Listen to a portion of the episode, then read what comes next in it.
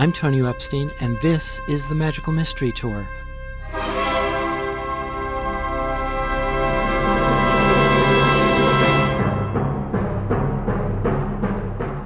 Join us as we dive into the heart of things, exploring new ideas and new ways of seeing and being in this wondrous, crazy world we share together.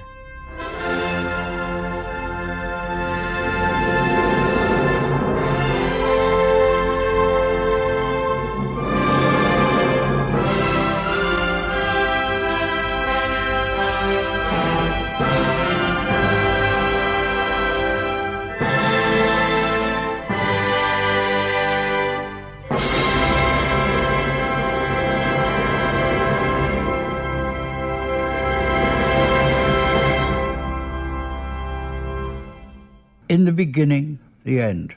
So where to start? This is a journey into sound. Brought to you in living color on WTDI. How do you like that? The fault, dear Brutus, is not in our stars, but in ourselves. Correct. Good luck.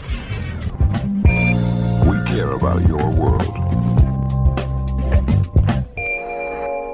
My guest, returning again, is Rick Halterman. He's a musician, photographer, jazz DJ, and author of Curriculum of the Soul. And he has a new book out now titled Luminescence of the Ordinary. So maybe we could start by what inspired the writing of this book for you? You know, Tonio, with all our conversations we've had previously, you know, the curriculum, the first book, in a certain sense, I was thinking about it today, is a little bit over the top in terms of all the poetry, all of the quotes, that there wasn't really a whole lot to argue with or to challenge or whatever. But I still would welcome that if that would happen.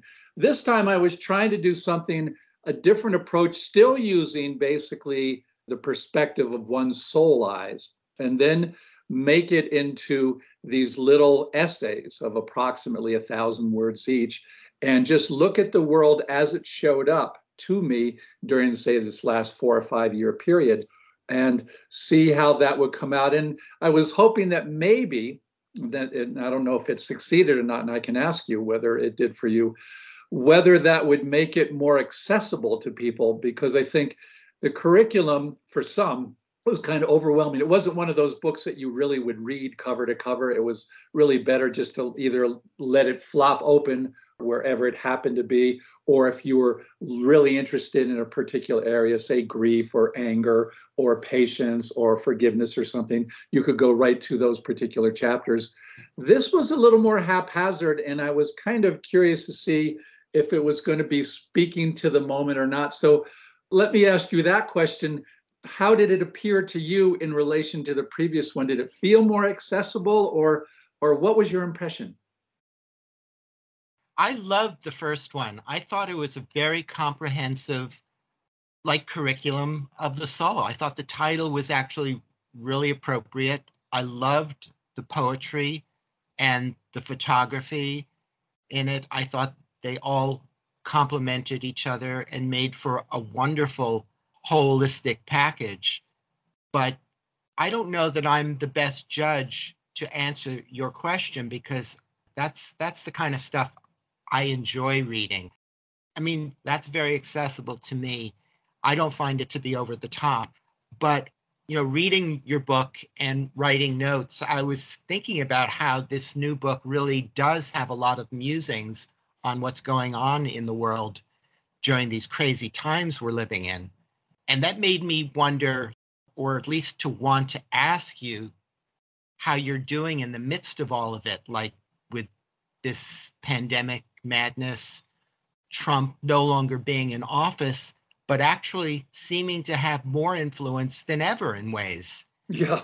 And this kind of insane inbred politics on both sides of the aisle. Yeah. Well, as you know, in the new book, and just like in the first one, politics, at least from my sort of soul-centered point of view, is not a preoccupation. It's really more a representation of the ego-centered world. So First to, you know, I think there's a couple layers here of what you're asking. I think with the new book, what I was really trying to illustrate in kind of a haphazard way was that this ego-centered world that's been created that we live in, so many aspects of it we're watching within our lifetime collapsing. And this has to do with all the places where we used to put trust, moral authority, those sorts of things. And that would include everything from how we used to trust our teachers implicitly, trust our doctors, trust, say, lawyers, politicians, institutions, you know, whether it's religion, things like that. And as all this is collapsing, it's like with a pandemic, and I think with your interviews with Dr. Musham, you know, she really pointed out, even though as much as this is where she still makes her living, that she said it so succinctly, we have a healthcare system that focuses on disease, not on the patient. And I just would change the terms a little bit because all that's true. It focuses on disease, but not on wellness. And so when we have a overbearing situation like the pandemic, then of course the hospitals are all going to be maxed out and people are going to start quitting because it wasn't a very good paradigm to begin with. When you think about that and you think about all the collusion, you know, with pharmaceutical companies and all that kind of thing, it's like, well, but this really isn't about healthcare. This is really about, you know, the sort of, we'll just keep trying to fix things and hope it works out okay. And in the process, there are people making billions and billions of dollars at the expense of other people's illness. And, you know, there's yet another collapse. So to get to the second part of your question, how am I doing with all this? And I think that was part of the point of the new book, that is a Luminescence of the Ordinary. If one gets too embroiled, from my perspective, in these larger pictures, it's overwhelming. You know, just yesterday alone, between the invasion in Ukraine, and then there was an interview with an insect biologist, and he was talking about the decimation of the insect population worldwide and the kind of impact that's going to have on everything that is living in terms of, you know, animals, humans, all that. That here are like two more big hits, you know, because the overriding thing in my perspective is that it doesn't matter what happens to Ukraine politically. If we don't have a planet that we can inhabit, that is inhabitable, then all these other issues go away. And it's almost, there's a part of me like watching the news about Ukraine yesterday, and there was a big sigh inside, like, oh gosh, here's the ego-centered world rearing its ugly head again and doing this old, you know, it's like I kept thinking of the Dalai Lama's quote where someone asked him why he didn't fight against the Chinese when they invaded Tibet. And, you know, the first part of his answer was, war is obsolete, you know. And that's what I was feeling yesterday. It's like, are we really going back to this obsolescence to a place like this?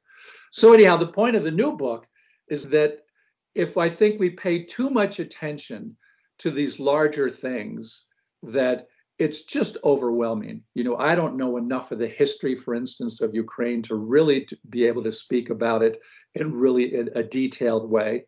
And, you know, I don't know enough about the climate change thing, but I certainly know we're clearly heading in the wrong direction, that if we just stay on that level, I don't know how people would get through their days. I don't know how they'd even get to sleep or wake up in the morning. So it's like when my partner talks about, you know, these things going on with the climate, I said, you know, the best we can do is act locally. Remember that old bumper sticker, Tonio, that said, what was it? It was like paying attention globally, but act locally. So here I was trying to do like, and I'm not really a big fan of hope per se, because I think that's the ego-centered world once again, that's looking for a very specific destination. And if that destination isn't reached, then we go back into despair. So I'm really thinking more in this other direction of how do we find these moments of whether, you know, it's luminescence, of sacredness, of beauty, of whatever, imagination, curiosity, in our everyday interactions with the world, that's going to keep us going somehow, even in the midst of what appears to be overwhelming catastrophe. How does that sound to you? Well, that's my approach. Yeah. Because, you know, I don't have a cell phone. I don't watch television. I don't participate in social media. the closest thing I come to social media is email. Yeah. And radio. Yeah. So I'm not getting bombarded by all this madness the way most people in our culture are. And when I think about how people, like in those rare moments where I'm exposed to a television set and all the commercials that they're bombarding us with continually, and also watching the news on television, it's just insane. I mean, it's coming from a perspective that I don't experience and I don't participate in. And when I do see it, it strikes me as being really way over the top in terms of being insane. And no wonder the world is so crazy. Yeah. You know, if everybody is taking all this stuff in, you know, on a daily basis, and many people just constantly all day long, like I hear people talking about or writing about how people just spend their entire days flipping through their cell phones. Yes. And that totally boggles my mind, how anybody can survive. I mean, to me, that seems soul crushing. Yes. I think you probably remember there's an essay in the new book called Data Deluge, where I talk about this kind of thing that, and it's almost, I don't know, some people that are probably more cynical than myself would believe that there's this real kind of overt attempt to keep us distracted so that we can still be wonderful cogs in the machinery of capitalism and keeping an old paradigm, you know, basically on some kind of ventilation to, you know, to keep it going on and on when it's already kind of run its course. And there, you know, it's a curious question here. This is a little tangent, Tonio, but I was wondering, it's like in relation to some previous interviews that you had recently, that did you have a sense of overwhelm when you were younger and growing up and on the streets of New York, and you really had to fend quite a bit for yourself, that you have ended up in this interesting place now where you have naturally used a great sense of discernment to keep some of this crazy world at bay so that you don't get lost in that world of distraction? Does that, I don't know if that resonates or not. Well, yeah. I mean, I've chosen to live in Vermont as opposed to a city. Like I grew up in New York City, the city of cities, and I've lived in other cities, but I've chosen to live here in Vermont, and I love living here in Vermont, and I don't want to, I'm not interested in going anywhere else anymore. I find Vermont to be a haven for the soul. Yes. To use that terminology. Yeah, yeah, and I know because I've seen a picture of your house where you are completely surrounded by nature, which is so beautiful. And here, sitting at my desk, I'm looking out a big window, and it's snowing out. Mm. And I'm looking at trees coated with snow, with large snowflakes coming down pretty quickly. And it's lovely. Oh, yes. Oh, yes. You know, I have a partner who grew up in California, and she now lives here, of course, in New Mexico. And she just keeps commenting when it does exactly what you're looking at now. She thinks it is absolute magic. And I completely agree with her. And to get back to something you said earlier, you were talking about how it's like we're at the end, and there are various things that are pointing toward the end of things. I mean, there are all kinds of, like, the extinction of and disappearance of insects that our world depends upon, our food supply, and various other things that we may not even be aware of. Pollination of plants that are essential to our survival in other ways, just so many things. And one point in the book, you talk about some songs that were meaningful for you that got me thinking about some songs. And then a song that came up in relation to The End was The Doors. They have a song titled The End. Yeah. You know, this is the end, my friend. And these days in our world, it seems as though many things are pointing towards the end. The pandemic, climate change, this war that's erupted, that who knows It could take us to nuclear annihilation. It's hard to say how crazy people might be. There's the crumbling of our nation into violent polarization, extinction of species, environmental degradation. It all seems to be calling out to us to, as you say in the book, to change or die. Yeah. Yeah, there's that. And I think part of it, there's a lot of great books out there that really get into the details of, say, whether it's the Trump White House or what's happening with the financial system, all this sort of stuff. But I was really more interested knowing that there is a paradigm collapse taking place, which in one sense can be despairing. In another sense, I have a friend who was talking about, but she said, oh, but this is such a great opportunity. I think there's been a shift that whether people want to jump on board or not, is that in the old paradigm, a lot of our responsibility was placed on those institutions, on those professions where we could trust. So we never had to take full responsibility.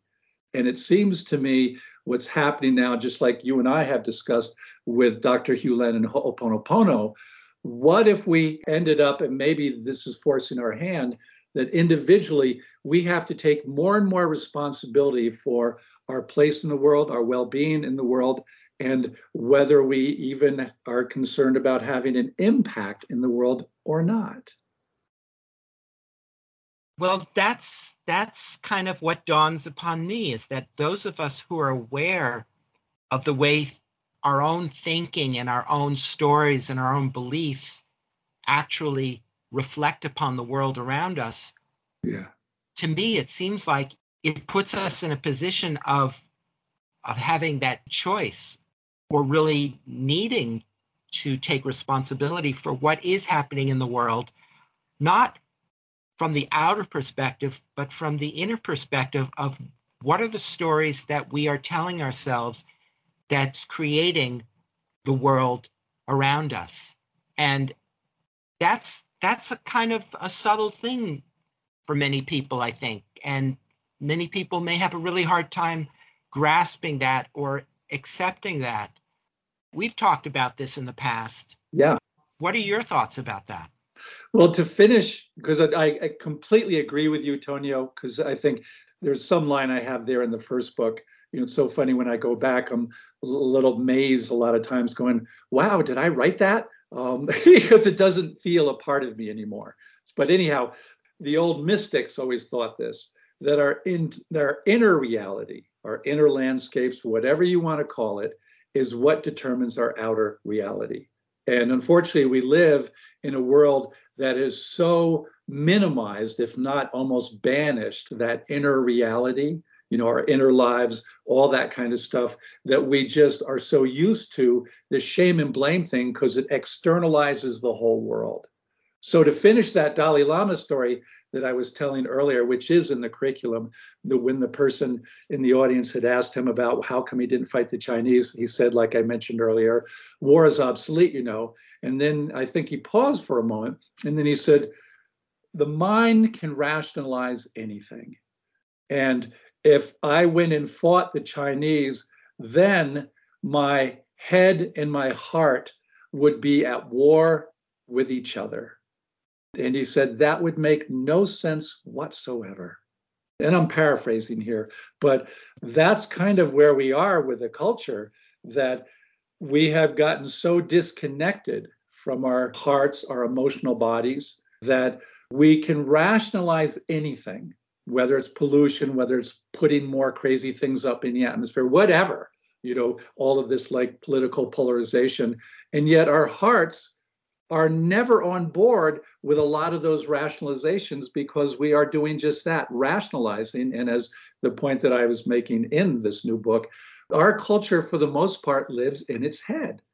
And this is where a lot of these paradigms are collapsing, because we're not relying, and this was something that was so great with your conversation with Ms. Tavares, was that she was so wonderful when she would talk about, I have to hear this from my heart brain. I have to hear this from my gut.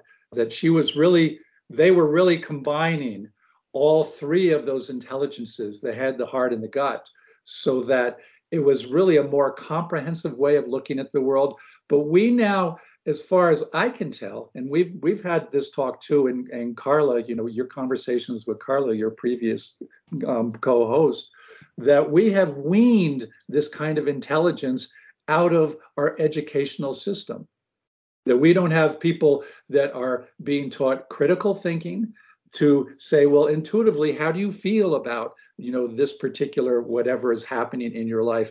We, at least as far as I can tell, and I do have that quote somewhere in the curriculum from Doris Lessing, when she talks about our educational system, it is a system of indoctrination. And we're indoctrinating people to be wonderful citizens in a capitalist culture. But it doesn't teach anymore this idea of, wait a minute, you know, questioning whatever's coming down the line and seeing if it has value or not within the context of one's life. Yeah. And also recognizing that perhaps one of the best uses of our intellect is to actually use it to question the supremacy of our intellect. Yes. And yes, to recognize its true place in the entire scheme of things. Yes. You're absolutely right, Tony. And I think this ties back to what you were just mentioning earlier about your particular chosen lifestyle there in Vermont, that we have gotten, you know, it's like there's that other bumper sticker. It's like, don't believe everything you think, that we're not even questioning our thoughts. We've gotten so into it. So whenever the next distraction that keeps our mental attention, you know, obsessed in some way, we just keep going for the ride rather than that certain point where you say, wait a minute, do I even need to be taking this ride at this point? Maybe I should just be walking out in the woods. Maybe I should just sit down and meditate for a while. Maybe I need to reflect on how much do I love my mother at this moment, and what could I do to even further enhance that relationship? And when talking about questioning our own authority, like Byron Katie's thing of who would I be without the stories that I tell myself, yeah, you know, about myself and about everything around me. And yeah, then taking it, extending that out, like what would be my experience of the world without my stories about it? Yes. Yeah, yeah. And, you know, it's interesting, Tonio, yesterday I did a long distance balancing between here in New Mexico and someone in California. And with this person, and you're already familiar with this process of noetic balancing, but their particular story was so fascinating because the way they grew up in their household as a child, I think there was an alcoholic father, there was a lot of tension with a sister, a lot of rivalry, and in other words, it was chaos, and the only way that it could function for this particular person was to get a handle on all of that chaos. And that handle has, of course, carried forward into their life until, and it's worked out fine, up until the point that they meet someone who has a similar kind of issue. And then at that point, they're butting heads, and it's caused a lot of tension. So it's interesting how those stories, and of course, again, we're never taught this in our culture, which is, well, you know, as I was explaining to this person at the beginning of the balancing, said, you know, we create all these beliefs at the beginning of the ride, you know, in our childhood, and we do those beliefs in order just to survive and find safety and security. But the reality is there's a certain point where we need to update the operating software, because what was functional for me as a 10-year-old may not be so functional for me when I was 40. Yeah, I think the updating metaphor is really critically important because everything evolves. Everything's evolving. Yeah. Even the universe itself is evolving. And we're so, I think it's the ego part of us that is obsessed with control and maintaining like a status quo of security and, you know, that it can feel safe in the world. And so I think we all have, human beings just have this instinct to like maintain the home, the hearth, keep things as much the same as possible. And yet at the same time, we're also in this state of continual unfolding and evolving and growing. So there's a kind of an inner push-pull tension dynamic going on all the time that we have to deal with. I was about to say make sense of, but it's not really about making sense of it. It's about integrating it into the wholeness of our being.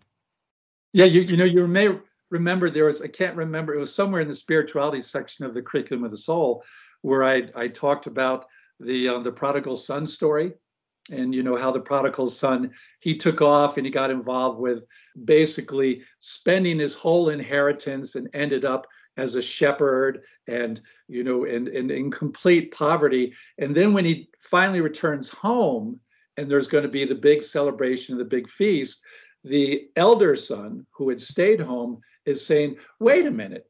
And when I had done my little take on that story, I said, you know, there's that aspect exactly like you were just saying, that aspect of our psyches that wants the maintenance of stability, the safety and security aspect. And then there is that sometimes younger aspect of our psyches that's far more adventurous and says, well, safety and security, big deal. I want to have a good time. I want to go out there and I want to experience this world. How do we keep, like you were saying, integrating or just juggling, you know, sort of like an ongoing improvisation, those aspects of ourselves so that we don't end up just stuck in one or the other? Because particularly like that younger aspect, that's where people can get stuck in addictions, things like that. And then you end up with a kind of arrested development that happens for people. And I know plenty of people in my life where that has happened because of addiction. And mostly they become safe. They made it through the addiction. They're quite functional adults, but their emotional body has been divorced somewhere in their teens or wherever it was that the addiction was really taking place, because the addiction was really the way to circumvent the full onslaught of what was happening in that emotional body. And there was nobody else around to help them through all of that kind of stuff. So it's so fascinating to see these aspects of ourselves and how is this ongoing juggling taking place in the course of a day to like get us through and, you know, not only be functional, but I think to still have this very interesting experience of being alive, which would be, you know, that luminescence of the ordinary. You know, it's like, I think, and I don't know if you felt that was hopeful or not in that particular essay where I talk about that idea of imagining coming back after my death, you know, making some deal with the divine and saying, just give me 24 more hours. And just to experience, you know, be like you just walking back out in your woods again and knowing a place that's so familiar and to smell those smells again and to see those colors, to feel the breeze, all those things again, that's the luminescence of the ordinary that I think a lot of us with all these distractions going on in our life, we can really miss, like you looking out your window right now, miss the simple magic of snow falling. How glorious is that? So what you're saying is sort of similar to, like, let's say somebody who's on their deathbed and they know they're about to die and they're reflecting back on all the things that they neglected to enjoy in their life. Yes, yes. Yeah, like, isn't, I can't remember, there was it's almost a Hallmarky thing, which was somebody that said, you know, if they had a chance to do it all over again, they would definitely have smelled more flowers, you know, that kind of thing. And I think we lose touch with that, unfortunately, that there really is magic in a lot of simplicity, like, you know, the simplicity of, say, a great soup, you know, something that you prepared by hand in the kitchen, you know, the simplicity of, oh, who knows, like in Vermont, you know, how their woodworkers, you know, are creating lovely pieces of furniture and just to look at the grain of that wood and just like, wow, this really is astonishing. I think we live in a culture that always wants it to be kind of overwhelming in a certain sense. It has to be over the top. Like when I see, you know, I don't watch television either, Antonio, but, you know, I've seen this in the past, the Super Bowl halftime shows. But whenever I visit my mother, I see this on television as well. It's like, this is so over the top. It just feels synthetic, it feels toxic, and it just doesn't feel real in any possible way. And yet, is this what it takes to get people to actually react to things anymore? Well, it's what it takes to get people to do what they want them to do, like to support this insane economy, which is all about endless growth, which relies on endless sales and profit and money making for those people who are at the top of that economic pyramid. And getting back to what you were saying earlier about enjoying the ordinary things in life, I would say it's about enjoying whatever's right here in this present moment. Yes. Did you ever smoke pot when you were young? Actually, it took me until college to do it. And I never really got very involved, but it was an interesting place of checking different consciousness. But do you remember, like, maybe one of the very first times that you smoked and you found yourself just getting completely and deeply immersed in something, so much so that you sort of snapped out of it, like maybe 5, 10, 15, 20, 30 minutes later, to realize that everybody had left or the whole scene had changed and that you had been so immersed in something that was so ordinary, and yet it was such a deep, immersive experience that we probably never thought of it as being anything particularly magical or anything. It was just that we were so immersed in it.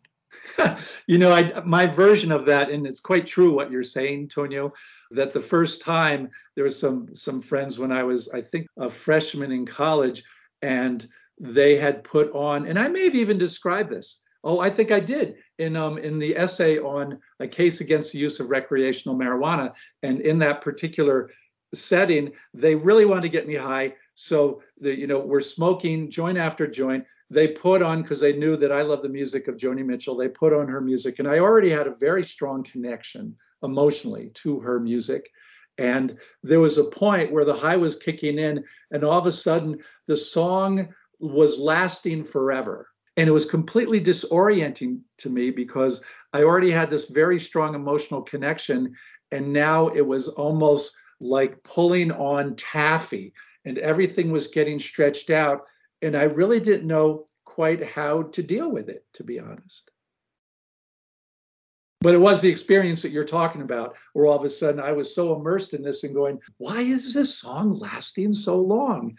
And it was a very interesting thing, but I found it disorienting for me. And maybe that's why pot never really took a hold, because there's, at least in my case, my most sure moments growing up had to do with my connection to my emotional body through the arts, through music, through film, things like that. And when that connection somehow would get altered, it would really sort of like pull the rug out from under me. And so it's always been a very important thing. And it goes back to what you were just talking about before, that idea of how present. And that was what it took me to get through my childhood, to be present with this emotional body and all the things that were having an influence on it. And it's been an invaluable thing, even though it happened through the back door of my childhood, because in essence, I was sort of growing up in an emotional desert. There was never any kind of conversation about, how are you feeling, or, like never even, conversations of, I love you, those sorts of things going on in my particular house growing up. And I don't think it was a particularly unusual household, but of course, we just accepted it as siblings. It's like, oh, this must be normal. So this presence thing goes back to what we were talking about earlier. And I think we discussed this in our last conversation as well, with a world that's so filled with distractions right now, all these collapsings that are taking place. How does one stay present in the midst of this deluge of information, all the insanity that's happening in the world, the collapse of a paradigm? How do we still stay present within this and still be human? How does that work for you?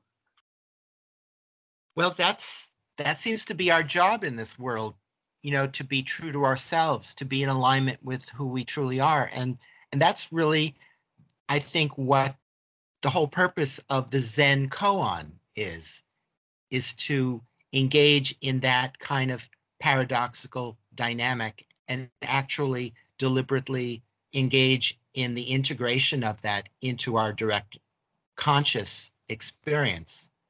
And there's an interesting thing about this quote unquote direct conscious experience and integration, because it also involves working with our unconscious and the kind of dynamic or tension between our conscious and unconscious, our consciousness and the things that we're unconscious of, the things that we don't know, and how we work with that. And that relates to the great inner work that we have to do, or that we are called to do, or that I think is our true responsibility in our lives in this world. Oh, I completely agree. You know, I did a show last week, Tonya, in which the theme was, well, there's a poem called Love After Love by Derek Walcott, which is quite lovely. But in essence, the show is about self-love. And this very area that you're talking about right now fits quite beautifully within that umbrella that, and I was mentioning during that particular radio show, because I don't speak very much, it's really just poetry and the music that I play. But I was saying, you know, we're never taught this, at least not in my particular experience. I'm not aware of it very often, as far as it certainly isn't in our schools. It certainly isn't in church, you know, or religions. You know, you're very lucky if you can get anything like that at home. And it's this very process that you just mentioned, this process of discovery as we are getting older. How do we learn to take care of ourselves? How do we learn to love what we do and even, you know, acknowledge what we don't have? All these kinds of things so that we can get to a place where that sense of personal safety and security is really rooted very deeply inside, that in other words, don't have to completely depend on something external in order to be happy. I mean, that was what was so interesting and what is still a little bit interesting in terms of this pandemic time. How many people have been so focused on what I guess was people, you know, will call, you know, getting things back to normal, that once the external reality shifted, that so many people were really caught completely off guard in terms of they had no inner resources whatsoever in terms of how to deal with the world. It was so fascinating to me, and yet it wasn't surprising. Did you have that same experience? You mean observing people around me or the culture around me? Yes. Not nearly as much as probably most people, just because I'm pretty isolated and insulated up here in the woods here in Vermont. And many of the people I know were also really enjoying the sort of beneficial side effects of the pandemic. Yeah, the quiet of the traffic on the streets. Yeah, that and all the other good feeling benefits, you know, thinking about commerce being shut down and not going to work and things like that. Yeah, it's an interesting dynamic. And I was thinking about your childhood, your upbringing, and how it seems that we kind of have two ways of learning. We can either learn by having things modeled for us, if we're lucky enough to have. Well, we do learn things, even, you know, we learn things from positive modeling and, of course, and we learn from negative modeling, but we can also learn by realizing the effects of what we didn't get. And thereby we can learn how to nourish ourselves by giving ourselves what we didn't get when we realize what we need in relation to what we didn't get or didn't learn from our parents or the culture around us. And that's actually a lot harder, because then you're sort of out on your own in a way, and you have to kind of fend for yourself, and you have to make mistakes, and you have to, you know, use trial and error, because there aren't a lot of landmarks and signposts and models for the kind of nourishment that we most deeply want and need. And yet I think it's our soul's nature to find a way to guide us along that path, one way or another. And this is such an interesting place. And I think you were touching on this when you were talking to them, Maya Tavares. Yeah, you can just call them Maya. Okay, Maya. That she had this great, or they had this great thing. That, Isn't it hard dealing with that?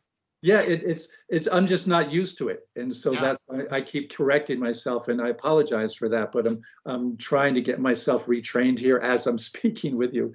Anyhow, they had this great acronym using the word God, and the way that they described it was gift of desperation. And it's a conversation I was having recently with my partner and talking about this idea. Why is it, like, what are the circumstances that get certain people that get on this very boat you were just talking about, this idea of transformation in the course of our lives, growing into, like the title of that first essay in the new book, growing into our loving, that kind of thing. And yet other people, nothing happens at all. I have two male siblings. You know, I also have a sister as well. And they, for whatever reason, they're fairly conservative. And I don't think anything's really been challenged or changed since their childhoods in terms of how they are as human beings. And there's nothing right or wrong about it. But for them, and they both have had what I would consider, you know, great traumas have, you know, taking place in their lives. An amputation with my older brother, my younger brother has been through 3 major depressions plus a heart event, you know, that almost took out his life. And yet change was never going to be part of their menu at all. And yet with another person, it could be something as, you know, who knows, you're like in your 20s, the end of a relationship and saying, oh gosh, I have to change my life. This isn't working out, and really doing whatever work to get to a new place.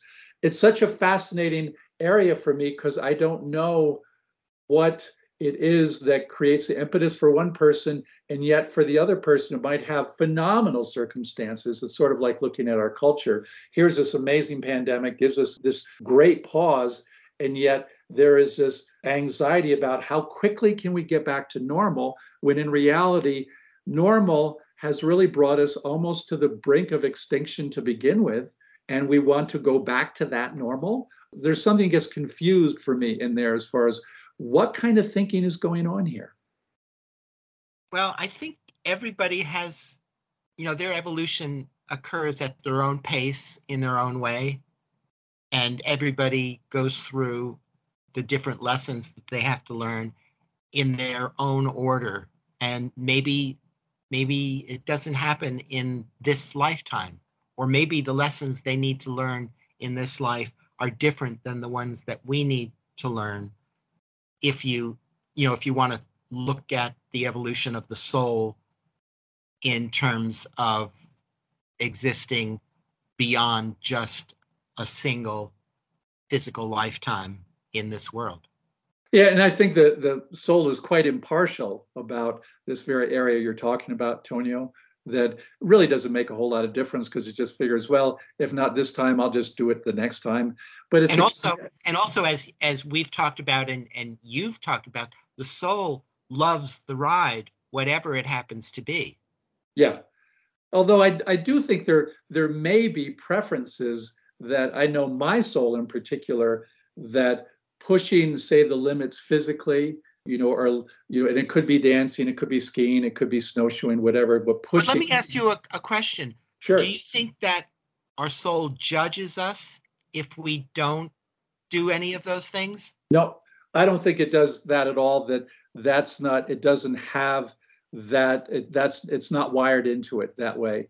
Because I really do see the soul is really kind of the intermediary between us and the divine. And there is no judgment involved when you're getting in on that particular level. But I do notice that how happy my soul is. For instance, like today, I did another 2 hours worth of swimming.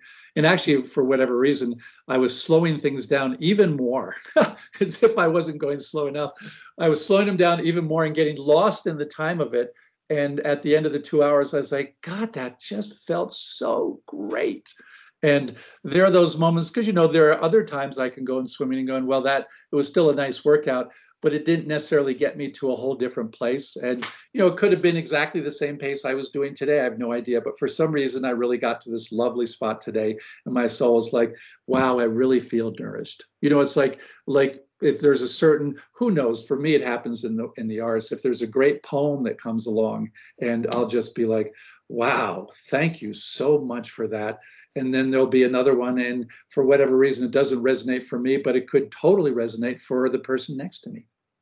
But I don't think that's the soul enjoying it. It's us enjoying being in greater alignment with the soul. That the soul, I don't think the soul has any less enjoyment, because the soul is totally immersed in the direct experience of that it, and it doesn't have all the crazy obstacles and stories that we have to get in its way. So I don't think it's, well, let me ask you, what are your thoughts about that? Well, I guess, you know, and I hear what you're saying, and that's interesting for me to hear that, that the soul is really, you know, pretty neutral about it all.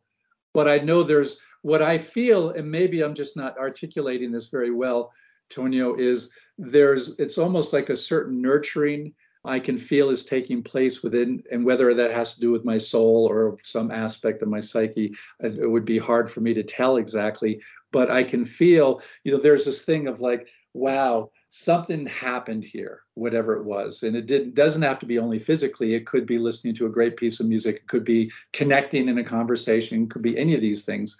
But isn't that our experience in relation to our soul? Because yeah. I mean, yeah. we have to acknowledge that there's no separation between us and our soul. But I think it's our individual perspective of our experience where we have that kind of qualified experience of whether we're enjoying something or not enjoying something. And I think you're right. I think you're articulating this much better than I. And I guess the only thing I would add to it is that, you know, there's that idea that, at least when I'm having that kind of experience and, you know, and I'm noticing these things, whatever's going on in my body, it's when I'm feeling a certain integration of the physical, emotional, the psychological, and even the spiritual, you know, in whatever varying degrees, all of those are participating. There's kind of a weaving of a fabric that takes place. And that's when I can feel the certain thing of like, God, that just felt so satisfying, whatever it might be. And whether that's nurturing the soul, there's no way for me to refer, you know, have a reference point for that to like, is this true? Is this not true? All I know is it feels good. Yeah. And we all like to feel good. We all would much prefer to feel good than to feel bad. And that kind of sets the stage for what could end up being a kind of addiction or maybe an attachment to feeling good and an aversion to feeling bad. And isn't that a really important soul level lesson? Oh, absolutely. Because there is a discernment in here. And this is where I need to explain a little bit further. For me, feeling good would include feeling the full on depth of grief, for instance, which most of our culture doesn't want to do, or the full on feeling of the blues, that even what our mainstream culture would consider those, you know, sort of negative emotions, to me, they're all fabulous because, you know, I'm feeling something. And but the difference is if we're resisting those experiences or not, right? Yes. Yes. You know, in judging them rather than, I think from the soul point of view, there is no distinction between, you know, as Robert Waterman would say, the good, the bad, or the ugly. It makes no distinction whatsoever between all of that. And right. I'm just happy to be feeling it all because I think it's just, I've just accepted this as part of the package. And so, for instance, if, you know, whatever event takes place in my life and I start feeling the blues about that event, I'm like, well, but this is exactly what it's like being alive. And why resist it? Why judge it? Why anything? It's like, wow, I get to even feel this. You know, the idea that all has to be up, it all has to be happy, that's just an illusion. You might as well be on drugs at that point. And I'm far more interested in the full spectrum. You know, it's like how I opened up the introduction in the new book, which was, we are filled and surrounded with infinite possibilities. And that's where it gets interesting for me, not to get so exclusive in terms of how we're going to feel, or, you know, like, all I want to do is just be happy. It's like, well, happy's okay. I know how that feels. I think calm also feels good. I also think exuberant feels good. I also think that me crying, you know, was not long ago, my partner and I watched the film CODA, which I had been reading about, and I finally got to see it, and it was shot in Gloucester, Mass. And it's about, you know, the CODA is a acronym for Children of Deaf Adults. And there are some heart-wrenching moments, and I can still feel it now. And it's just like, oh God, this feels so great to feel this depth of experience. It's just fabulous. Yes, that is a deeper and greater kind of a sense of joy and good feeling. But what about when we have emotional triggers or traumas that are stored in our body, or stories that are still unseen and unrecognized that create fear of certain kinds of experiences that make us instinctively or in a knee-jerk way push against certain feelings, like quote unquote difficult feelings, feelings like shame and guilt and remorse that we don't know how to get around, those sticky trauma-like those sticky embodied traumas that still manifest as felt obstacles to our ability to integrate grief or pain in a way that feels enriching and nourishing, like when those kind of experiences can be transmuted into wisdom as opposed to their original experience as pain or suffering. Yeah. What would you say about that dynamic? Because again, it's really easy to get caught up in just thinking about the good feeling side of being successful, quote unquote, successful in integrating our traumas and our grief and other difficult emotions in a way that now feels so delicious because it's now nourishing us in a greater, more multi-dimensional way. But to get there, we still have to, I don't know, walk through the briar patch and get shredded a bit, or, you know, yeah. And you know, yeah. The vicissitudes of life, you know, the slings and arrows. Yeah. So I had a situation just like this yesterday, and thank heavens I've, over maybe just the last 10 or 15 years or so, have learned a few tools, including Ho'oponopono that we mentioned earlier, that there's this interesting challenge because I watch myself get triggered. And I had a situation yesterday, and it had to do with my spiritual group. And there's one guy who is he's just a pain. And I think, and the reality is, you know, he's a person who smoked marijuana daily from, according to his own record, daily from age 11 to 21, 10 years straight daily. And there's no question in my mind, I don't know if it's true, I'm not a clinical psychologist or anything, but there's no question in my mind, there's been arrested development and a complete distancing from his own emotional body because that just got shattered for whatever reason. So these little things will come up. And this guy's always needling me about something. You know, his latest thing was, well, how do you verify, you know, the people that you put up on the website? And I made it very clear. I said, it's really not complicated. There are two sources where income is found. It's either through, you know, Robert Waterman's partner, Carrie, or the treasurer of the association. The PayPal stuff goes through Carrie. The checks go to the treasurer of the association. They tell me who's paid. And then I just update the page accordingly on the website. That's it. Nothing more complicated than that. And he wanted to turn it into a thing. And I was realizing as I'm going through this, because I'm watching myself get triggered with this whole thing, because one thing that I know that I can do, and there are many, many things I know I can't do. One thing I know I can do is when it comes to the functional, because I was a property manager for so long, but also it's a story of my childhood. When it comes to the functional, I am very efficient as far as just getting it done and usually trying to do it competently.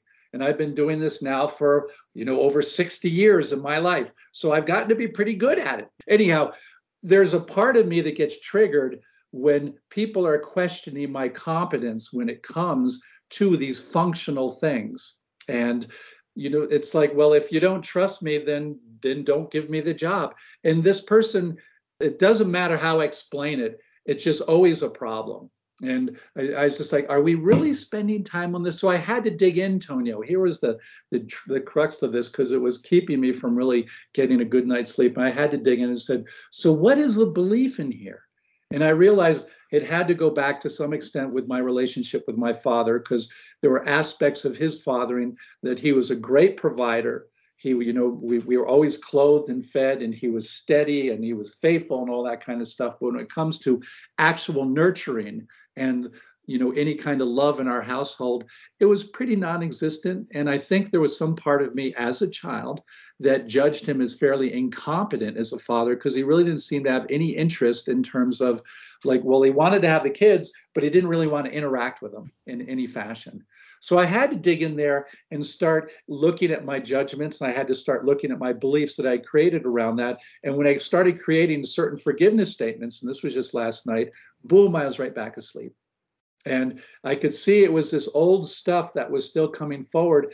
And now, because I have these tools and I have some kind of, I guess, ability to recognize when it happens, it's like, so Rick, what are you going to do? Are you just going to sit in this kind of vortex of mud, or are you going to climb out so you can still get a good night's sleep and still be a functional human being out here in the world? So that's my process. And there's a part of me that I wouldn't say exactly enjoys, but it's sort of like in a balancing, and you know what that experience is like, that there's this exploration of, like, you know, I have no idea where I'm going. What do I need to do to try and get this thing cleared up? How do I break the block in the energy is what is really happening. And one of the things that I love about your noetic balancing practice is that process and formula of forgiving oneself for whatever mess or stasis or stuckness one might find oneself in, or anything that is not feeling right. Yeah, because it's like I was discovering it yet again last night. There were these certain beliefs that I was creating as a kid, certain judgments I was creating as my little, who knows, 8-year-old self, whatever, that I needed to forgive and I needed to get after. And this is the whole, and if one wants to take on this kind of cosmology in terms of the soul, how do we keep things, you know, kind of, you know, that we're it's not like we're here to fix ourselves. You know, that's kind of the ego-centered way of wanting to deal with the world. It's more the soul-centered thing of, how do I keep movement happening so I don't get stuck in any particular place? You know, my partner is really quite wonderful, that she is very much connected to the idea of touch, of being very verbal in our loving towards each other, things that are totally unfamiliar to me based on my childhood. So she's become this lovely teacher as far as getting me to grow into this aspect of myself that never had a chance to evolve as a kid. And there's a part of it that's a struggle, because it's just so unfamiliar that it's like, you mean I really have to be this vulnerable? And on another part of me that's like, this is so great. It's everything that I never got to do as a kid. Mm-hmm. And how do I get bigger in relation to all the challenges that I encounter? Yeah, so if we, you know, it's like that idea, the title of that first essay in the new book, Growing Into Our Loving, it's sort of like growing into our souls. It's really the same thing. Growing into alignment with. Yeah, you know, and I love that idea. I think I have that curriculum. I can't remember what writer who had said this, but it's like, we don't have bodies, we have souls. And that the soul is what is totally encompassing the body. And we get so hung up on this idea of bodies and maybe there might be a soul inside. No, it's exactly the opposite. We have these huge souls. How can I get the experience within the context of this body to grow into the enormity of this gift of the soul that I've been given? Yes. And our journey in relation to our soul, I think, is that we are kind of gravitationally always being drawn into expansion, expanding our perspective to include everything and not reject anything, not judge anything. Like I could imagine, going back to your thing about this guy who smoked pot for 10 years straight, I could imagine, and you're thinking that it caused arrested development in him. And I could imagine Byron Katie saying, is that really true? Do you know absolutely if that story is true, or implying that that's a story you're telling yourself? Yeah. About that. And we do that all the time. And many of those stories that we tell ourselves slip through unquestioned. Yes. and they always end up coming back to bite us in the ass at some point.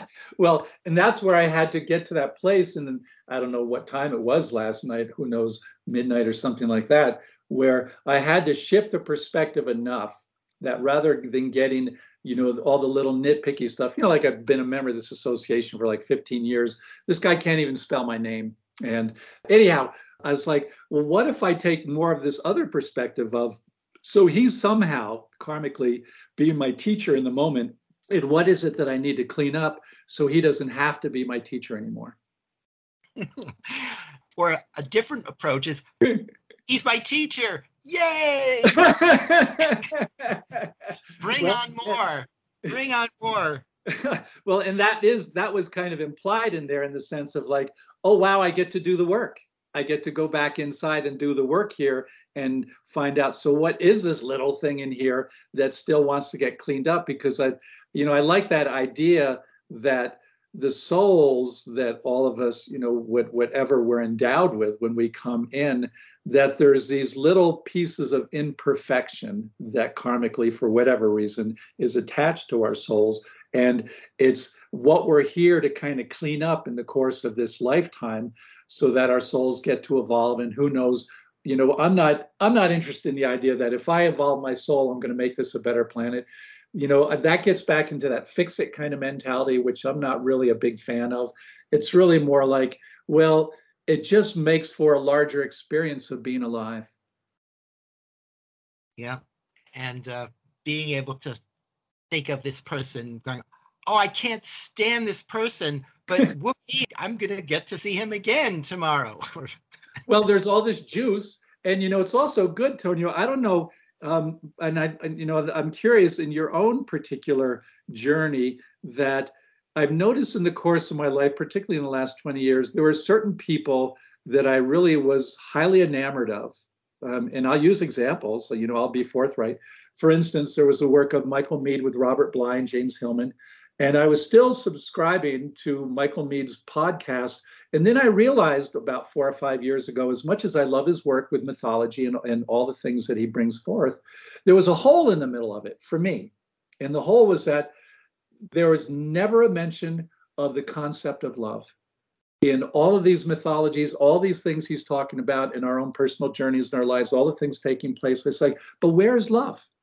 And there was a point where I was like, you know, I'm not sure I'm learning anything more from this context. And as I keep going on, whatever this crazy ride is, being alive, I find that there are certain people like Joseph Campbell I still stay with, for instance, or certain musicians and music I still stay with, and other people that I was like, well, they were great for that part of the ride. Now, not so much. And this was part of this thing I was going through last night. It's like, do I really need to even be part of a spiritual community that really doesn't feed me in any way? Because the main thing is I love Robert Waterman and Carrie Thorne's work. And I particularly love this modality of noetic balancing, which I think is absolutely astounding. I wish it could be out there. And this is my hope part. Here's my ego part. That's like, I wish it could be helping more people out there on the planet. But for whatever reason, it's not doing that at the particular moment. But I'm never going to let go of that, because every time I do a balancing, I'm like, this is the most amazing journey of discovery, because it isn't whatever I'm discovering with the client. I know it has something to do with me too. And that's why it's showing up between me and the client. That's that kind of quantum interface that's taking place. So it's so fascinating to see all this stuff taking place. And, you know, going like, there was like, I forgive myself for believing that I have to have a spiritual community in order to be a part of my identity. Did you ever go through anything like that? Oh, yeah, of course. I went through all kinds of things like that throughout my life. Yeah. And so are there people you still hang with in terms of what they're teaching, and other people that have kind of gone to the wayside in the process? Oh, yeah. Lots of them. Yeah. Not always because there was necessarily anything lacking in an overt sort of way. It was probably just that I outgrew them, or my path took me in a different direction. And yeah, I tend to trust my overall guidance. And this comes, you know, the hard way, from having spent many years sitting in limbo, feeling like I had no guidance guiding me, and that I was like, come on already. Where the F am I going, or what's going on? Yeah. But you know, it's interesting with you, Tonio, is that now with this great radio show that you have, that there's this lovely kind of picking and choosing. Of course, you get to decide who your guests are, but there's certain, and I can tell that particularly for you, the conversations, and these are really where they get quite lit up on your show, the conversations that have to do with trauma and healing are really quite fascinating. And I know that it's an area that, and it also is very resonant for me as well. And those guests that you're continually learning or resonating is like in Patricia Musham's book, resonating with her whole approach towards how do we deal with the body, the parasympathetic nervous system? How do we deal with healing and not necessarily give ourselves over to the Western method that is really more in a fix-it thing rather than a well-being kind of thing? Yeah, well, I think that's perhaps one of the most relevant issues to keep bringing up and to keep reflecting upon and learning from. Yeah. Yeah, and I quite agree with you, although, you know, like, as I mentioned, I have family members, you know, my mother's never gone to this place. I have 2 of my 3 siblings that have never gone to this place and are quite disinterested, actually. And this kind of goes back to what Maya had of God, you know, gift of desperation, that it seems to me that for this very work that you and I are talking about, which obviously are in both of my books, you know, to some extent, there has to be a certain kind of humility and vulnerability in order to really, you know, like in that place of desperation to say, you know, I have to figure out something different because the way I've been doing it, this is what I had to confront in terms of all my old codependent relationships in which I was very much a part.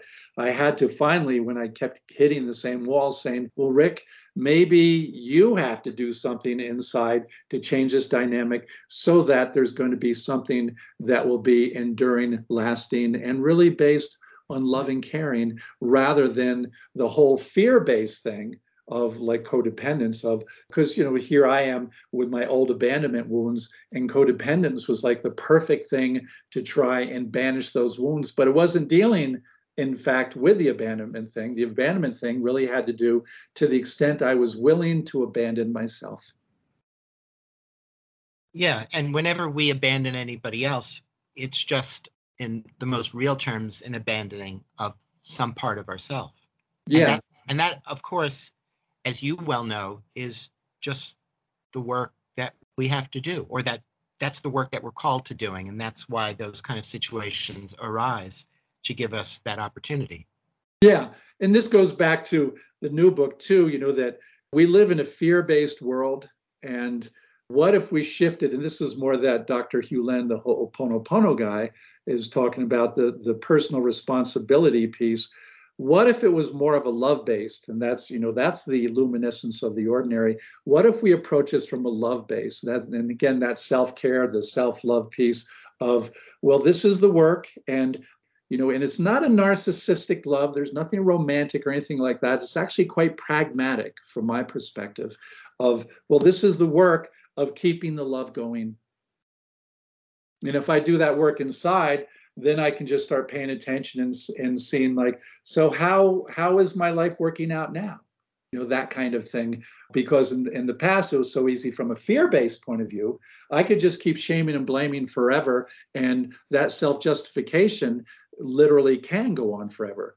From this other perspective of self-responsibility, i.e. the love-based perspective, it's like, well, shame and blame's off the table. And since I can't really do that, there's only one place I got to work with, and that's inside myself. And it also means that, okay, like for instance, I have this compulsion that on the road that comes out to my house, it's about maybe 1.25 miles to get out to the highway, that for the last 20 years, I've been picking up the trash alongside there, not because I think I'm some great altruistic person or anything, it's because I really don't want to look at it. And I think the landscape's so beautiful, it really, you know, diminishes my experience of the landscape. So I just take it upon myself to clean up the trash. I used to do it every week after the radio show. Now it's become, actually since the pandemic, less and less and less. And it's so interesting because this unconscious thing has happened where less and less and less and less trash keeps showing up. And it's almost like I can drive, I can go sometimes for a week or so and never see anything on the side of the road and go, wow, this is really working. This is so fascinating. And I can just continue on with my day. The joy of self-responsibility. Yeah. And, you know, it's just so interesting because I do think that people, there's an unconscious thing that we don't pay quite a bit of attention to in our planet. It's like Marshall Rosenberg, who you're very familiar with, that he talks about it's either 90 or 95% of communication is nonverbal. To what extent, it's like what we were talking about in our last conversation, can I keep refining my presence so that things can just flow in whatever way they're going to flow in my life, rather than always waking up and finding resistance in places? There's something about it, including the flowing of having these crazy teachers show up in my life. And it's like, oh crap, I got some more work to do. That's part of the flow too.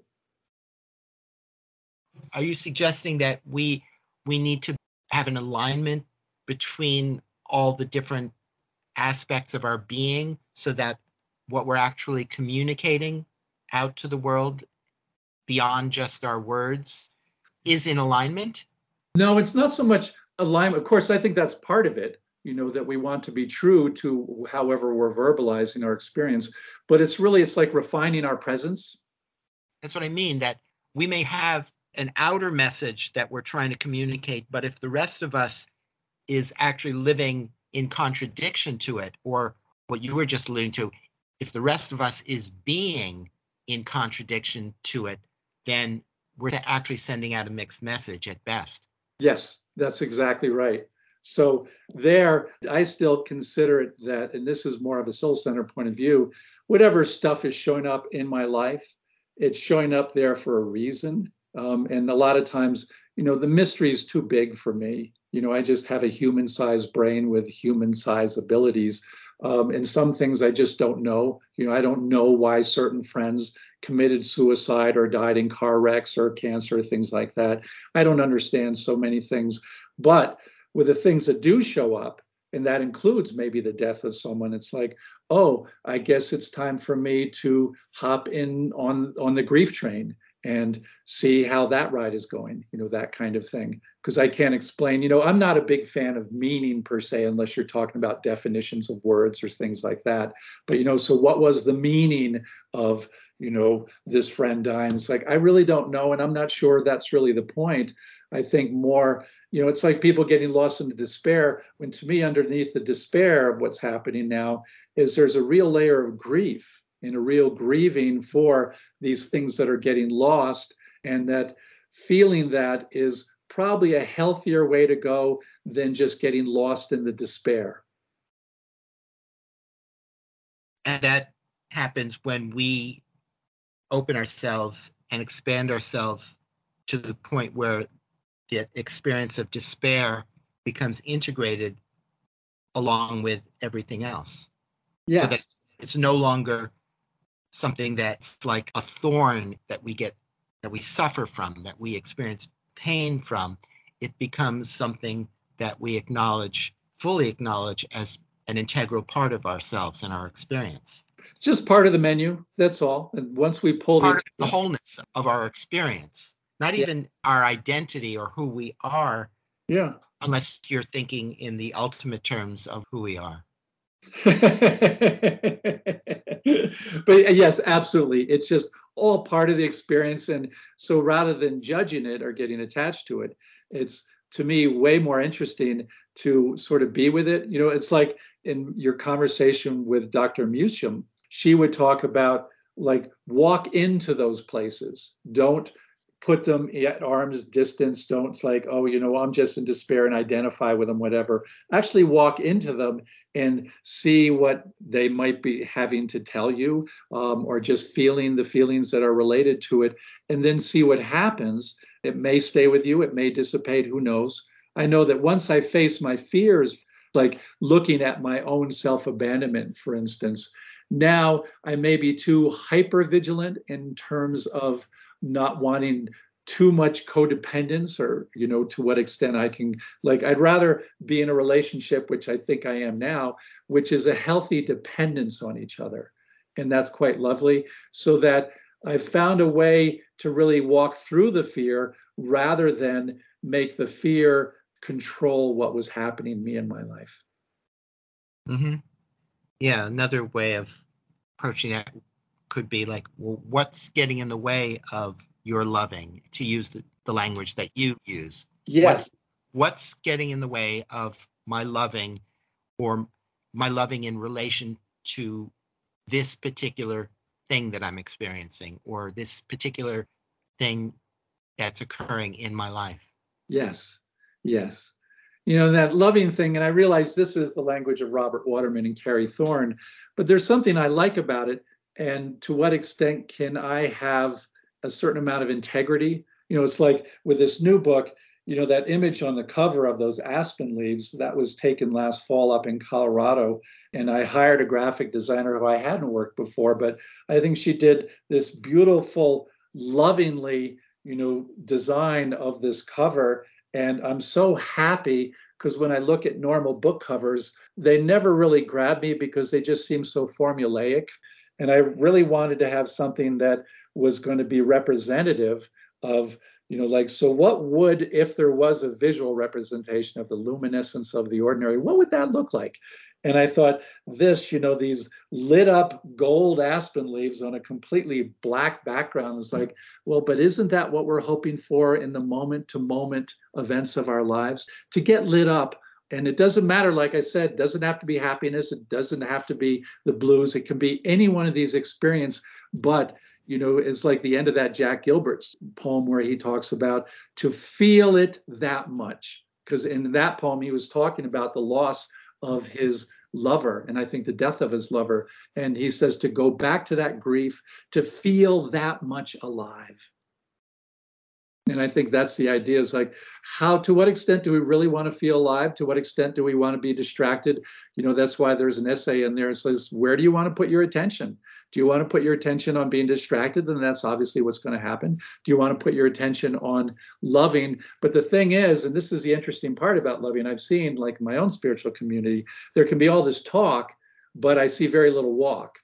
And the thing about these, you know, kind of spiritual ideas, unless they're somehow translated into whether it's some version of art or some version of action, it's just talk to me.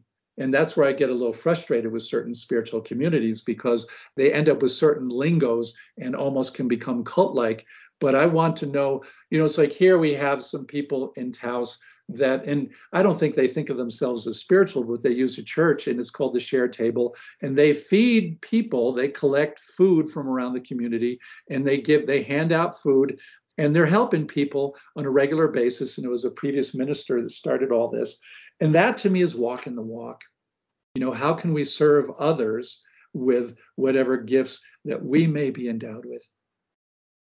And I think that that's you too, Tonio, that you're taking your gift of connection, conversation, also curiosity into these conversations and bringing them out to the world so that people might get a little different perspective on whatever is happening in them or in the world or whatever.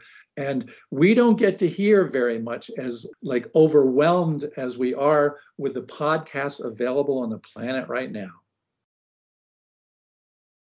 So I have a question about something that you write about in your new book. It's about imagination and empathy in love and connection. Mm-hmm. And like comparing imagination from the ego versus embodied imagination? Yeah. Although I make a point, I think the world of imagination, particularly with the decrease in art programs, which is only just one doorway, but I think imagination has, for the most part, been squashed in our education system. It seems to me that's one of the very things that should be encouraged.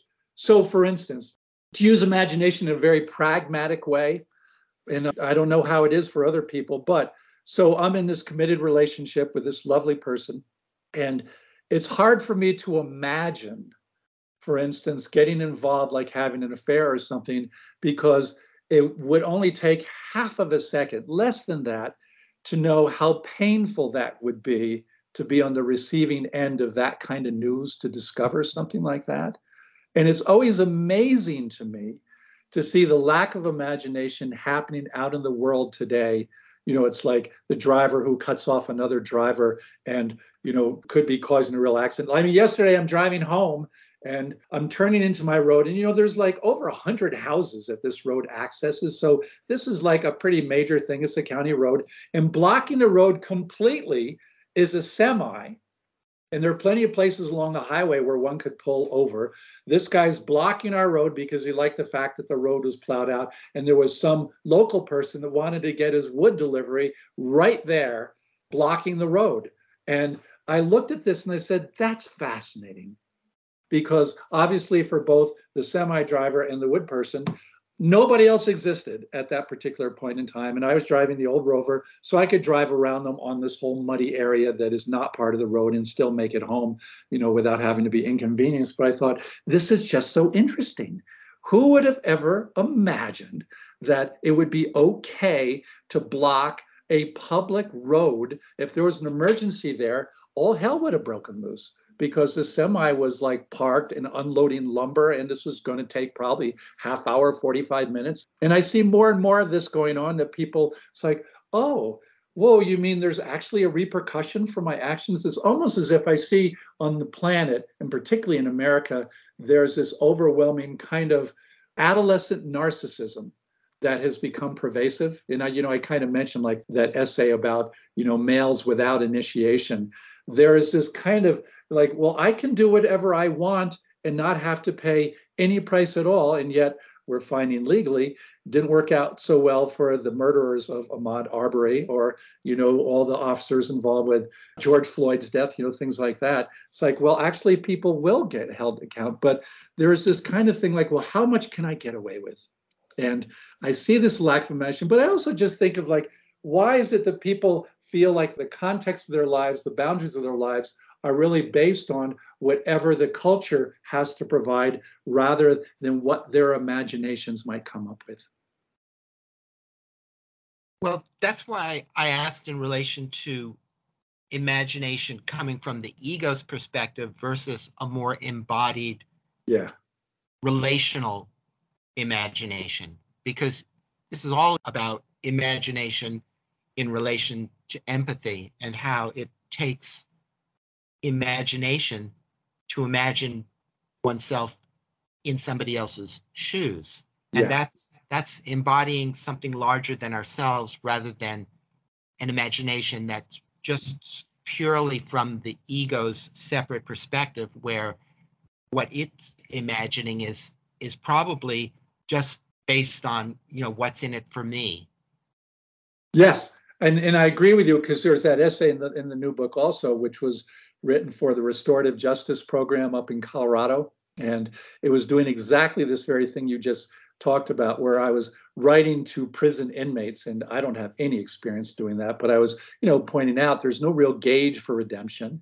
And that ultimately, I said, here's the one thing you'll never see on breaking news or taught in schools or anything. We're all looking for redemption. And part of that process of redemption, particularly for someone who has committed a crime, is like, so can you even imagine, for instance, if the person who you had, you know, perpetuated this crime against, that if this was your brother or your sister, can you imagine being in their shoes and how it would have felt that this action took place, you know, in the course of your life?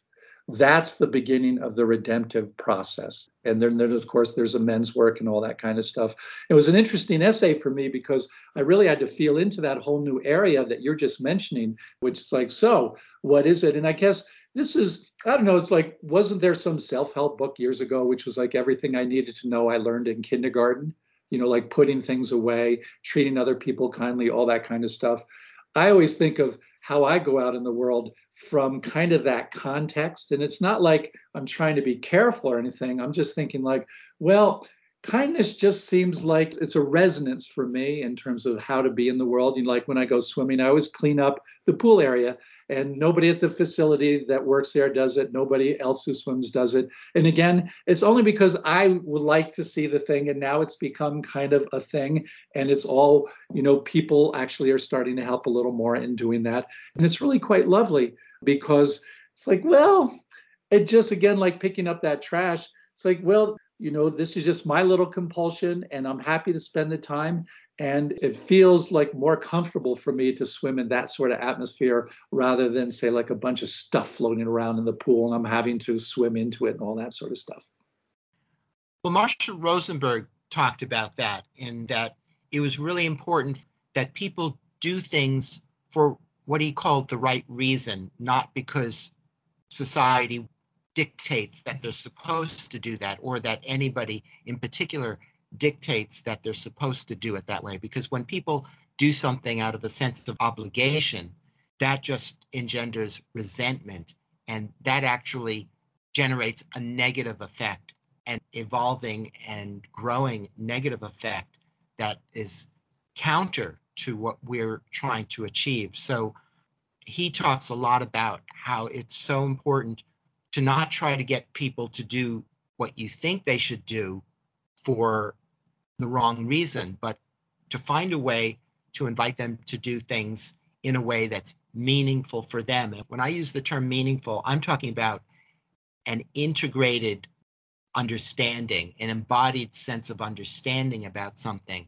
not an intellectual understanding. So that when somebody embodies that experience of empathy, they have a connection with the other or with others in relation to what's happening.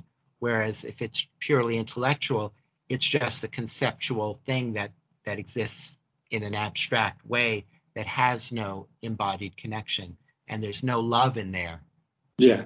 To get back to that language.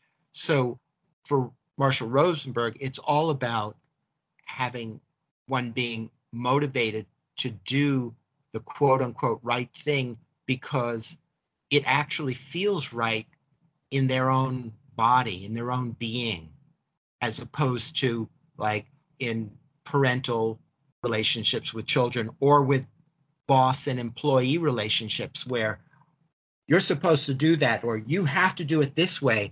And the other person is, you know, when they get the opportunity, just give them the middle finger. Yeah. Yeah, after doing what was asked of them. And that's the kind of world we live in right now.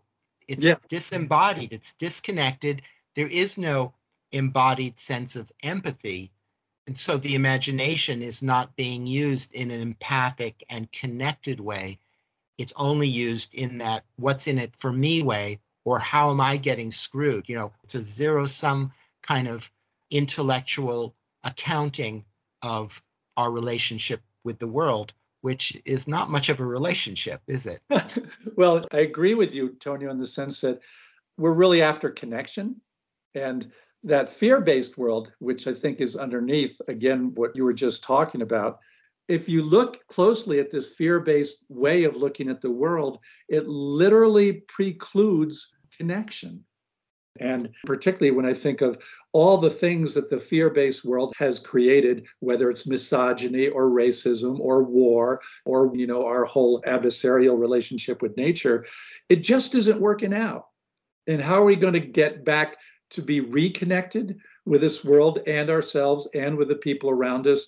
And this is not to say that I have a particular outcome, because basically underneath it all, I think that maybe in 100 years, our species, along with many, many others, will probably not be on the planet the way things are heading right now. But if we're here at the moment, you know, for this particular moment, what are we going to be doing to make this the best ride possible? There's a wonderful line in the book where you say, friends and lovers come and go, but the love created never dies. Yeah. And isn't that kind of a law of physics? Yeah, with energy. Yeah. Yes, exactly. And the thing is, you know, for instance, I'm not in touch with my ex-wife, you know, on any regular basis at all. At this point in my life, it's been, I don't know what, you know, 25, 30 years since the end of that particular marriage. I can still remember, you know, certain affections and certain connections that we had. And that was sort of like what we were talking about earlier, as far as like outgrowing certain teachers that, you know, it, obviously it wasn't meant for she and I to do the long haul together for whatever reason. And it's easy for me to go back now and look at where I participated in the dance, where I can take responsibility and actually get some wisdom out of all that thing. And I think that's very much a part of this very loving that you're talking about. The loving doesn't really ever die, because if you want to get into the whole bitterness thing, now we're stuck in identity, the fear-based world, all that ego stuff. It's like, well, but I don't think that, that ultimately is very useful. I think it's far more useful. If I'm not going to get any wisdom out of something, then I'm probably destined to repeat that thing again until I finally learn something. Yeah, that makes me think of a wonderful song by Bruce Coburn titled You Get Bigger As You Go.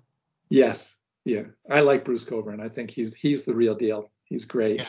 So when you look back on your relationships, you know, and I realized that, you know, we've all had, you know, those difficult traumatic endings and all that. How do you look at them now? Well, for me, definitely, not only does the love created never die, but in a way, it gets cleaner, it gets purer, because all of the negative stuff kind of falls away. Yeah. And I had one relationship, I don't know if we ever talked about it, where we went through a very, very painful, difficult time and a very crazy, painful final ending to the relationship. And now when I reflect back on it, I really just feel into the love in my heart. That person actually lives in my heart, along with all the others who I've been in relationship with. That is so lovely, Tonio. And, you know, it's like, I've never even considered this. Here's my imagination getting flared up for a second here, which is like, what if I had all of those old lovers in kind of a, who knows what sort of setting? This is, of course, internally in my imagination, and like, you know, like having them all there in this imagination, like it could be like in the dream world, for instance, and being able to express my gratitude for whatever they did to help with my own growth, and also for their presence in my life because of that. Well, that's what I experienced with them without the words, really. It's like I'm just directly experiencing this tremendous love and appreciation for what was, or what actually is, for what actually is now, here, that arose out of all of that. Yeah. And it includes all of what happened back in the past, all of the difficult, challenging, and even excruciatingly painful and hellacious experiences that were part of it. Yeah, I know I kind of cringe when I look backwards at some of my old behaviors and say like how certain things played out, cringing at my part of the dance. And I do that too. Yeah, that's the humanness of it all. And at the same time, it's like, well, you know, it's who I was then doesn't necessarily mean it's who I am now. And it doesn't even necessarily mean that there was anything wrong with us then. It's just that that's where we were at that moment. Yeah, exactly. And from the soul perspective, isn't its perspective that wherever we are and whatever is happening is perfect right now? Yes. Yes, exactly. I think this is maybe part of that self-care piece, you know, like I've had teachers in the past that say, oh, Rick, you know, be gentle with yourself. You know, I can be much more gentle with myself, and there's a softening that takes place that I can look back on some of these experiences. And yes, there's the cringing there, but also a softening of like, but this was just part of this wild ride. And I needed to do that to get to where I am today. Mm-hmm. And for me, that cringing, it's something for me to embody, to be fully present with, to experience the cringe and to fully experience the memory out of which the cringe emerged, and to stay with it, no matter how cringy and uncomfortable it is. And when I do that, the more I do it, it doesn't eliminate the cringe, but it begins, or wherever I am in the evolution of this kind of alchemical transformation, it begins, or it shifts toward a kind of delicious feeling.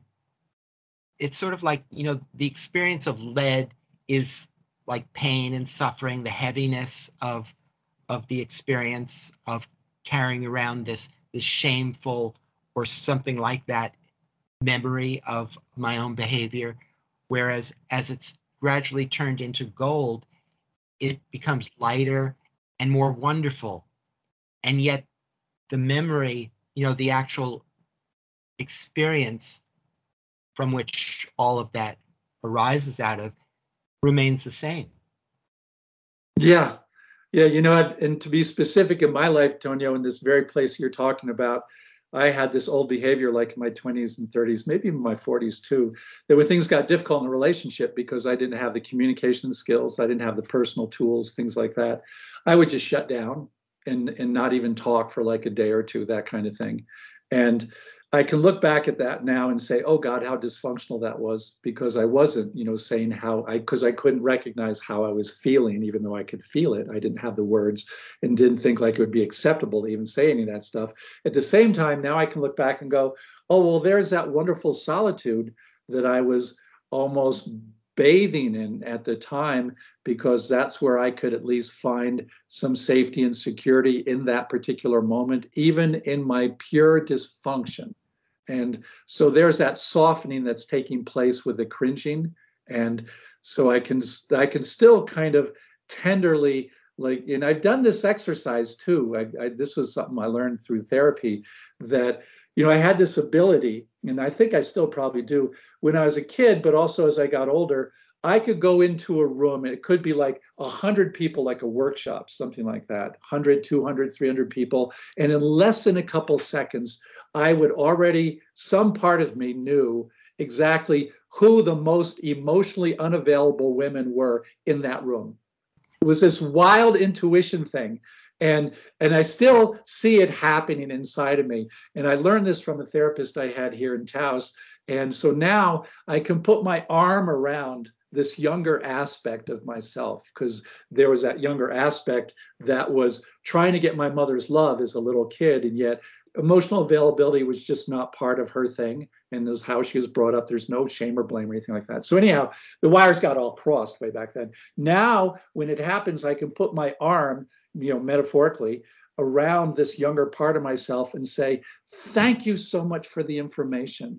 But I just want to remind you once again, I'm not going to let you run the show like you used to in the past. And so we can continue on together in this process.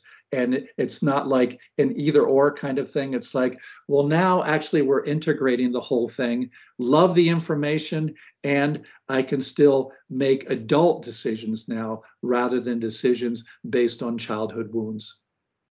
Right. And instead of like walking into a room and recognizing your mother in, yes, in certain mirrors. Yes. That's exactly it. Instead of doing that, it's like, and in addition to that, also in a knee-jerk way, being drawn to them for the self-inflicted punishment, or as a friend of mine likes to say, exquisite self-crucifixion. Instead of that, just go, oh, yeah, I recognize them. Yeah. And then turn and look for something more enjoyable. Yeah. And I think, and we've talked about this before, there's that thing, I think, as we get older, and this is like one of those invaluable tools. How do we create enough distance in our lives? And I think that's part of like what's behind a lot of these essays in Luminescence of the Ordinary, was that as I grew up, I was kind of the third lost child there. And so I became the observer in many ways.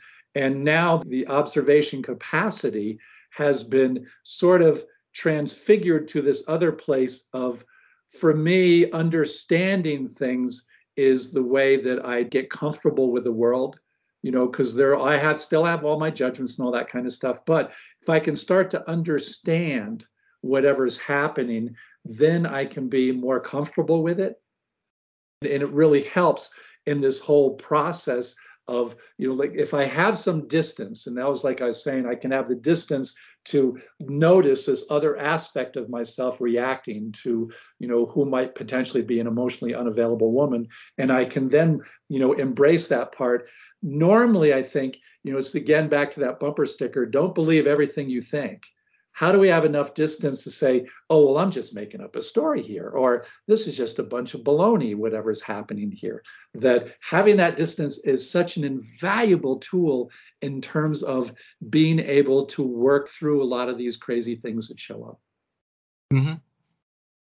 So I have a poem, which is from Joy Harjo, and is called The Creation Story. I'm not afraid of love or its consequence of light. It's not easy to say this or anything when my entrails dangle between paradise and fear.